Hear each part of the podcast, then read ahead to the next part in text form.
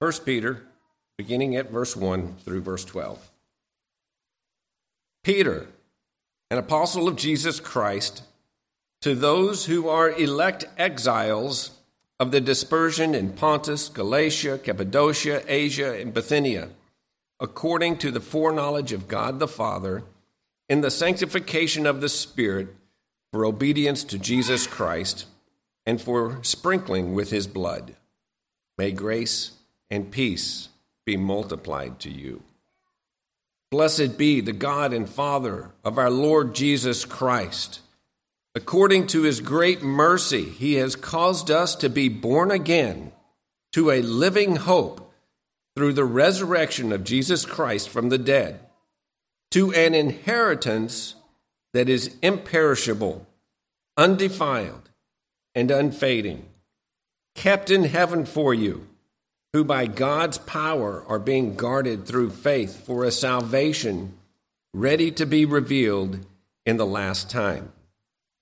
In this you rejoice, though now for a little while, if necessary, you have been grieved by various trials, so that the tested genuineness of your faith, more precious than gold that perishes, though it is tested by fire, may be found to result in praise and glory and honor at the revelation of Jesus Christ. Though you have not seen him, you love him. Though you do not now see him, you believe in him and rejoice with joy that is inexpressible and filled with glory, obtaining the outcome of your faith, the salvation of your souls concerning this salvation. The prophets who prophesied about the grace that was to be yours searched and inquired carefully, inquiring what person or time the Spirit of Christ in them was indicating when he predicted the sufferings of Christ and the subsequent glories. It was revealed to them that they were serving not themselves, but you in the things that have now been announced to you through those who preach the good news to you by the Holy Spirit sent from heaven, things into which angels long to look. May God bless to us this morning the reading, hearing, and understanding of His holy word. So, first off, I want you to kind of put yourself in the picture of these people who the Apostle Peter was writing to. And just kind of for that context, going into the first couple of verses, I'm just going to hone in on a couple of the words where it talks about to the elect exiles. So, and I might take those in, in a little bit reverse order, but first, that idea of being an exile. Most of us probably have lived in the same place for a long time. And we're comfortable in many of our surroundings. We have our homes, we have uh, our state, uh, and we, we have our country that we're very familiar with. Picture yourself as an exile, someone who is displaced now, I'm not trying to get in anything political here or anything, but we all know down at our southern border, there's a lot of migrants coming into the U.S. These are people who have been displaced from their normal home, trying to come and find a home somewhere. These are people who have no economic status. These are people who have no political status. These are people who, in our, many to us, have no social status. They are isolated, really, from any community. We had a person in our congregation in Springs Reformed a month ago, a young, young gal who went to uh, Europe for um, a month to do short term missions. And who was she working with? She was working with Ukrainian exiles. And it's a whole different type of thing that I'm not sure I can even really understand and relate to. I've always had my home. Even though I've traveled about, I've always had a passport and known what to call home. But this language to the exiles who were being dispersed, it's physical, but it also relates to every one of us. Because Paul tells us to think consciously that our citizenship is in heaven. And that we are sojourners on this earth. We are not to build. Now, I own a home, I enjoy it, but that is not to be where I place my hope and trust. I am to look forward to heaven. So we are all to kind of see ourselves in this same sort of category as an exile. We're out of place on this earth. It is not our home. Yet at the same time, we're told that we're chosen by God. Now, to, to help us kind of get a, a, a, a sense of this as well, think of the Ukrainian uh, in, in, in current modern day time right now, the people at the border, the, the Ukrainians, and, and throughout history. There's never been a time which there weren't migrations of people. People, Abraham was told to leave his country. All right? How many times were, were the Jews in the Old Testament exiles in a foreign land? And so this concept was, should not be new to us as believers. So, so stop and think about the people at, at these borders, these people who are being migrated, these people who are exiles in a land not their own. You think they feel chosen? Isn't that kind of ironic? Chosen for what? Chosen to be displaced? Chosen to be uh, to receive hardships? Chosen to be alienated? Chosen uh, to be an outcast to society? Thanks a lot. But it's just a reminder to us election is not something that should puff us up in any prideful way, but should humble us. Because we were not chosen because we were U.S. citizens. We were not chosen because of the color of our skin. We were not chosen because of the intellect of our brains, the wealth of our bank account, or anything else. We were chosen because God says. And that's sufficient. So the idea should humble us because it's not from anything within us that provides us any sort of. I mean, think of the exiles. Should they go to the border and say, Don't you know who I am? You need to come offer me uh, a good place to live and a good job and everything? Because, no, that's, that's not how it works. They are really at the mercy of others. And that's exactly where we are at the mercy of God. So I'd kind of like to ha- ask you just to kind of have yourself in that mental image as an elect exile and what that would actually mean for you. Understanding this is not your home. You are an exile on earth. Our citizenship is in heaven, and from it we await a Savior, the Lord Jesus Christ. And it is the Lord Jesus Christ who told us do not lay up treasures for yourself on earth, where moth and rust destroy, or where thieves break in and steal, but lay up for yourselves treasures in heaven, where neither moth nor moth nor rust destroys, and where thieves do not break in and steal. For where your treasure is, there your heart will be also.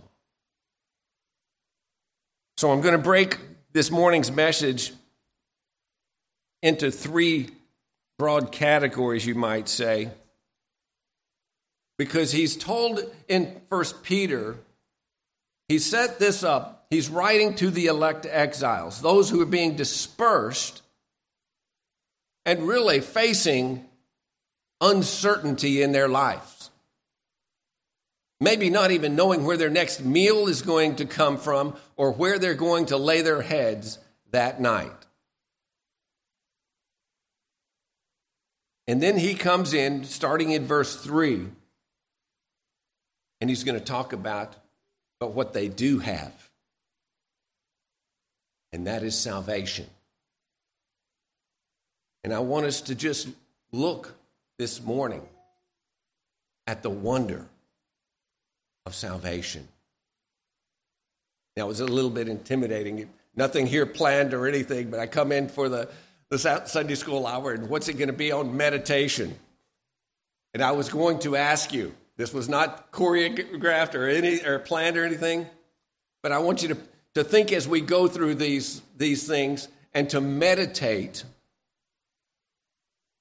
on one of these points of what it means for you to have salvation. I'm hoping one of these particularly will resonate with you and that by thinking on these thoughts, it would help us in our daily walk with our Savior. The first thing I want you to marvel at and wonder at is the mercy of God. In verse 3, it says, Blessed be the God and Father of our Lord Jesus Christ, according to his great mercy. He has caused us to be born again to a living hope through the resurrection of Jesus Christ from the dead to an inheritance that is imperishable, undefiled, and unfading, kept in heaven for you, who by God's power are being guarded through faith for a salvation ready to be revealed in the last time. We've already talked about the status of an exile according to his great mercy. He reached down and touched us, and the gospel message was heard and received. It was nothing to do with ourselves. Again, not our intellect, not our talent, not our wealth, not our uh, whatever charisma, or not our positions or our status. Nothing but His great mercy. He calls us to be born again, to have a new life. And those are the, there's three things I want you to see that this passage tells us that we have because of his great mercy. The first one is that right there, born again, new life, uh, which clearly clearly takes us back to John 3 and Nicodemus, where here we have a scholar, a teacher of Israel, and, and Jesus tells him, You must be born again. And, and Nicodemus is like, Well, you know, I just don't comprehend this. And, and Jesus is like, What? You're a teacher of Israel and you don't understand about spiritual life, about being born again, and, and, and of it giving a completely new perspective. And as the Apostle Paul would also come along and tell us in, in 2 Corinthians 5.17, we become a new creation. I was having a discussion with a, a young man a few months ago, and he was having struggle with this idea, and it's, it's, it's a good one to struggle with this idea of a new creation. The problem was he was he was talking about, yeah, I need to go back to church and everything because I need to kind of clean up my life. Like like going to church in Christianity is some sort of 12-step program. And I was like, you know, and I won't use his name, you know, God doesn't come to us to make us a better us. He's not here to make Kelly a better Kelly.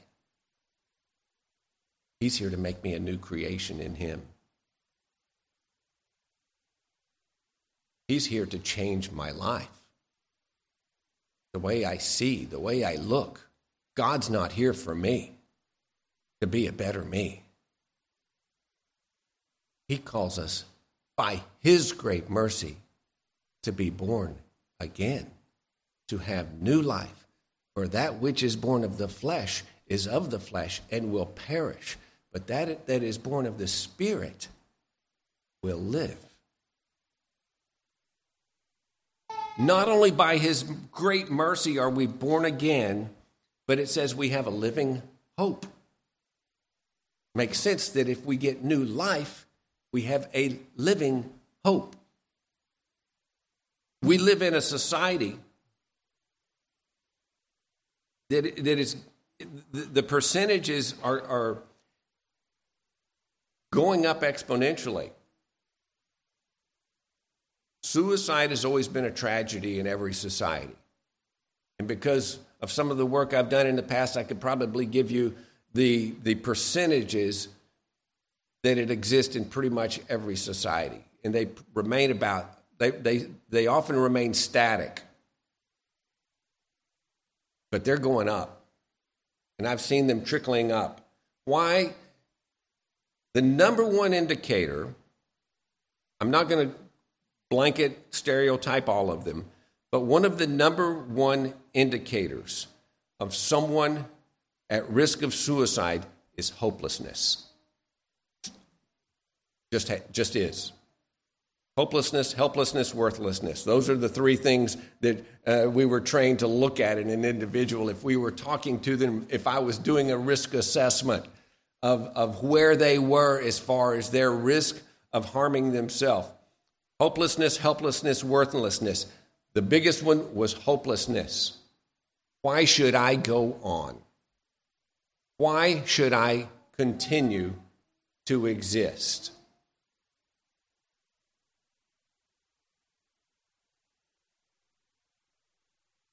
Jesus, by giving new life, answers that question. The Sunday school class was talking about all forms of meditation that really have tried to just hijack the whole concept of it. And all of these things are trying to find hope and purpose in things that are meaningless and useful or useless Jesus Christ, through his death on the cross and through his resurrection, the power of his resurrection, gives purpose and meaning. We are not just hamsters in a cage running around. We are not just mice being taught to work through a maze, hitting dead ends. We are made in the image of God. And when God quickens our hearts, brings new life, it makes sense. We find hope to continue, to go on, to not just continue and to go on, but to actually accomplish not what we want, but because our new life and our new creation, we want to accomplish what he is creating and doing within us. Rather than despair, hope gives a sense of the future. So, by his great mercy, we are born again to a living hope. And given the third part that I want you to see here, given to us in salvation by his great mercy, is an inheritance stored up in heaven.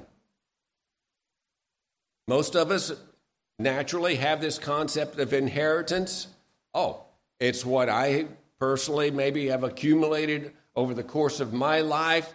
And uh, I know that, you know, someday I'm going to die. And so I get a will or something and set it up of how all of my possessions and things are going to be distributed to my kids or family.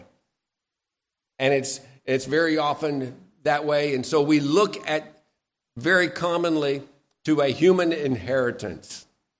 We even look at uh, stories like the prodigal son who went to his father and said, You know that inheritance that uh, you've been saving up? I'd like to have some of it now. And, and so, but, but God gives us this an inheritance stored up for us in heaven. And it gives us three things about this inheritance not only in eternal life, I mean, the, the, the whole idea of what we're going to inherit is kind of beyond our comprehension because it's stored up in heaven. I can have a comprehension of maybe a, an inheritance here on earth, all right? I have a concept of material goods, I have a concept of, of uh, financial things or anything. Heaven, but there's an inheritance stored up for us by His great mercy in heaven, which is going to be far beyond anything that we can imagine here on this earth as far as value. And here is the other great contrast that the apostle draws for us from this inheritance it's imperishable. Everything we have on this earth is perishable. What God has for you is imperishable, undefiled. Everything on this earth is defiled. Sorry. In heaven, it's undefiled, unfading. When I was reading that and thinking about the unfading part. Okay, I live in Colorado, and there was a time I've driven I 70 more times than um, many people ever want to. I'm one of these who actually enjoys driving through Kansas. Uh, I, I, like being able to see the scenery and, and, and all. And I was, I was actually leaving western Kansas, getting into eastern Colorado. And it was um, that time of day where the, the sun was setting. And I'm telling you, it was an incredible sunset. I mean, it was one of those that just takes your breath away, all right? It was such an amazing uh, uh, sunset, I had to pull my car over. And I just got out and I just sat there and was watching it for about, oh, 10, 15 minutes, and then guess what happened to it? It faded. I don't care what glory you find on this earth.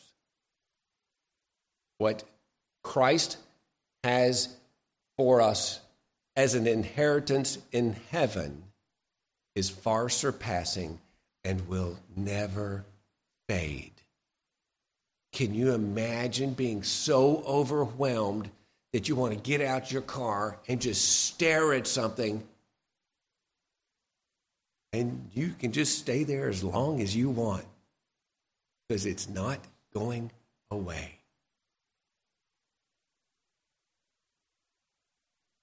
So, by his great mercy, he has given us a salvation in which we have new life a living hope, and an inheritance that will never fade. My point is that you've been given a salvation that changes everything. The second thing I want you to wonder about in your salvation goes on in verses 6 through 9. Because he talks about, in this you rejoice, though now for a little while, if necessary, you have been grieved by various trials. So he's setting up this is what you've received in salvation. But now look what it also does to you. You're going through difficult times, and if you haven't lived long enough, you will. If you haven't experienced crushing pain, heartache, live a little longer, young people, I'm sorry, it's coming. There are trials, there are challenges. There are times you're just going to shake your head and say, I don't know what's going on or why. But look at the response of the person that's been born again. Remember, we've been born and given a living hope. And I love it through here, though it says, though you've not seen him, this is verse 8, you love him. Though you do not now see him, you believe in him and rejoice with joy that is inexpressible and filled with glory. Now, I don't, I don't know about you, but it's sometimes my nature to throw a little pity party for myself. That may surprise some of you, I know but it, but it happens. And I can start feeling a little down. And, and I can start to not expressing myself, to wanting to be more critical. But we have to rely on the Spirit and not look at necessarily the things right in front of us, but what God is working and accomplishing through these things. Life of an exile can be hard. My son, some of you may have met him. My son Derek is co pastor at Shawnee. And he did a, a study on the book and he preached a series of sermons through the book of, of Ecclesiastes. And his theme for Ecclesiastes was life under the curse. And everything you go went through with Ecclesiastes was, was kind of hitting into that theme life under the curse. And guess what? Life under the curse sometimes is not very pleasant. But look what happens with the people of God when trials of many kinds come their way. Instead of complaints, there's praise. Instead of bitterness, there's love. And instead of despair, there's joy. Where does this come from? This is God at work in the lives of his people. So not only do we marvel and wonder at his great mercy, we marvel and wonder at what he's doing by his Spirit inside of us that's causing us to have a different attitude, a different perspective, and a different response. How is it that our brothers and sisters in places where the church and for naming the name of Christ, they're being persecuted, they're being thrown in jail. They're being tortured. Why don't they recant? Why instead, when they are beaten, do they say, Thank you, Lord, that I'm able to suffer on your behalf? What creates that sort of a change of heart and mind. That's something for us to wonder and marvel at because it is only by salvation. Job, in the midst of his despair, in the midst of suffering, what does he say to those who really have come to torment him? I know that my Redeemer lives. Life's experiences don't make us bitter towards God, but thankful and grateful to give praise. The third thing I'd like you to consider this morning concerning salvation is the wonder of the scope of it. And these are in these last few verses, starting at verse 10. Concerning this salvation, prophets prophesied, inquiring, and, and particularly though it, it goes to verse 12 it was revealed to them that they were serving not themselves but you in the things that have now been announced to you through those who preached the good news to you by the Holy Spirit sent from heaven. Things into which the angels long to look.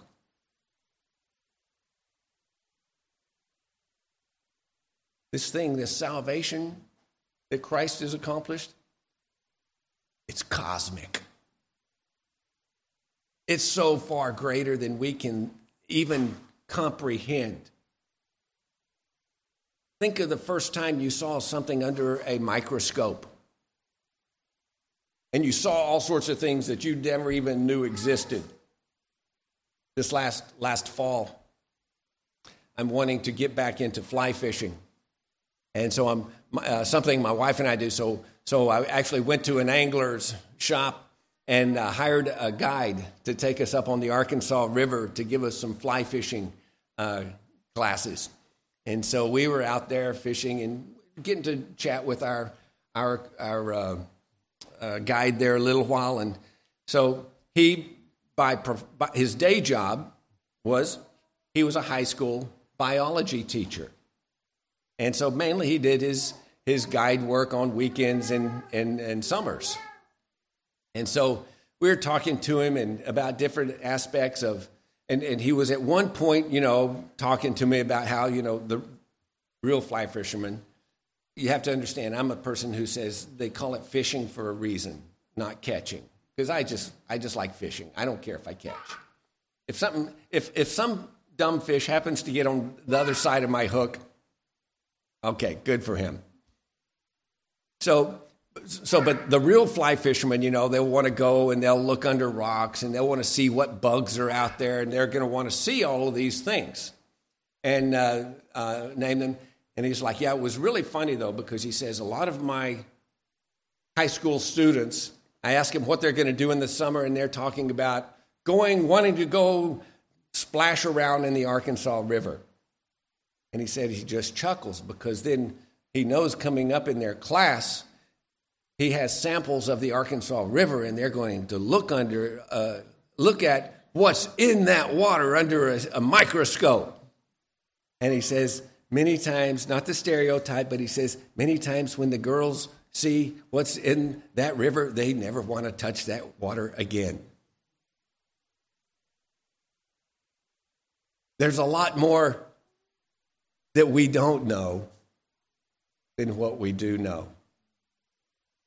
And whether it's looking under the microscope or gazing up into some beautiful starlit night, it's the same sort of thing, only in an opposite direction. If you, if you get it out a telescope and you're like, whoa, there's a lot more stars than I ever realized.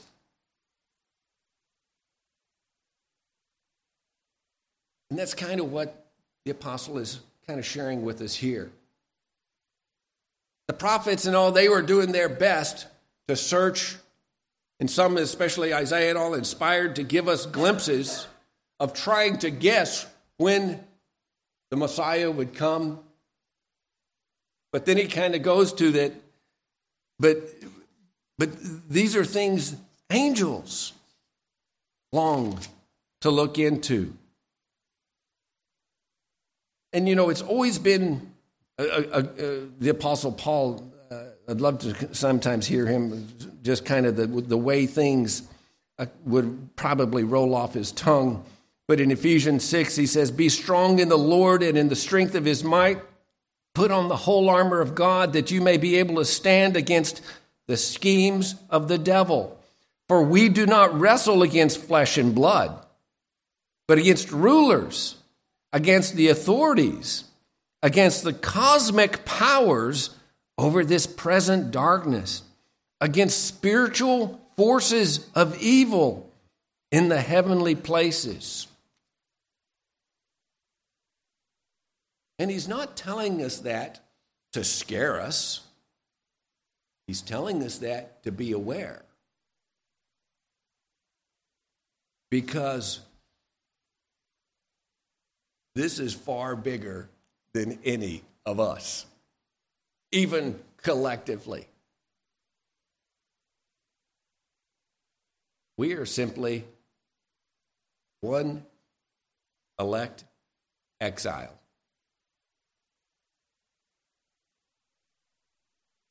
Who's been called to serve the High King,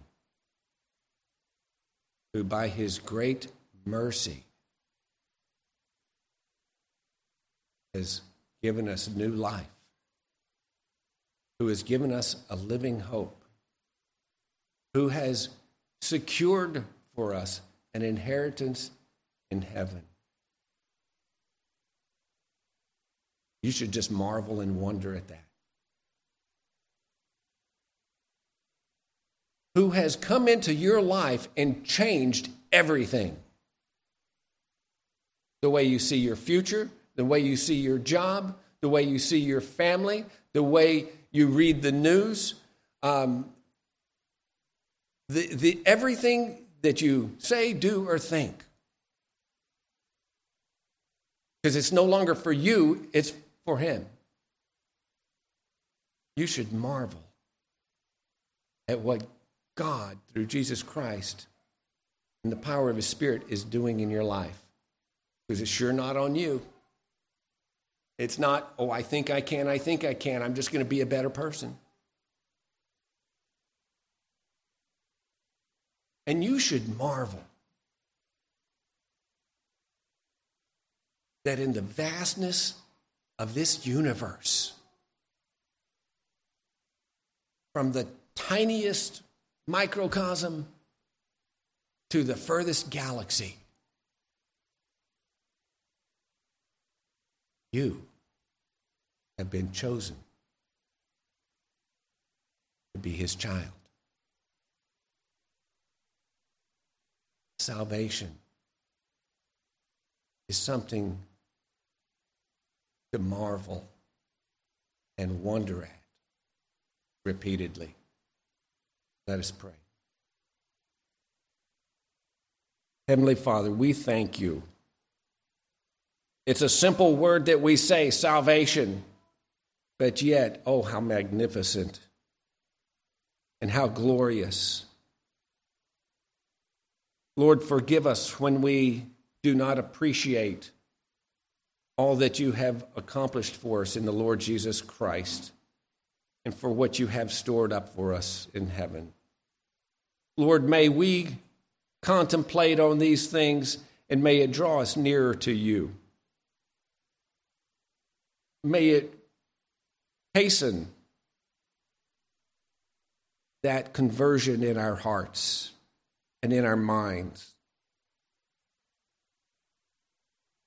To rejoice at being servants of the Most High God. That in the difficulties of time, as well as the goodness of times, our understanding and perspective is the same, and our joy and our praise come from the same place. Lord, we thank you that you have given us life in Jesus. And it's in his precious name I pray. Amen. Let's turn now, please, in your Psalters to Psalm 98 B. Sorry. 98B. I almost said 98 Bravo because I was in the Army a while.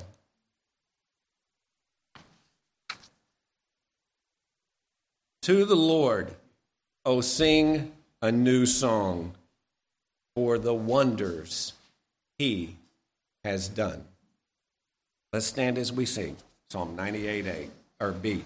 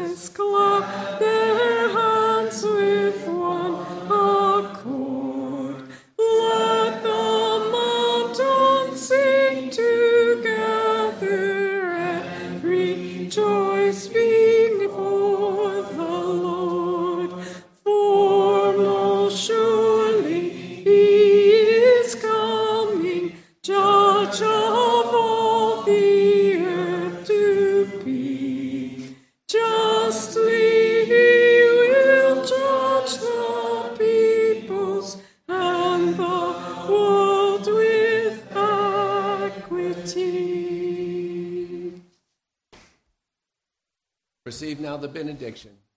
Now may the love of God, the grace of the Lord Jesus Christ, and the fellowship of the Holy Spirit be yours now and forevermore.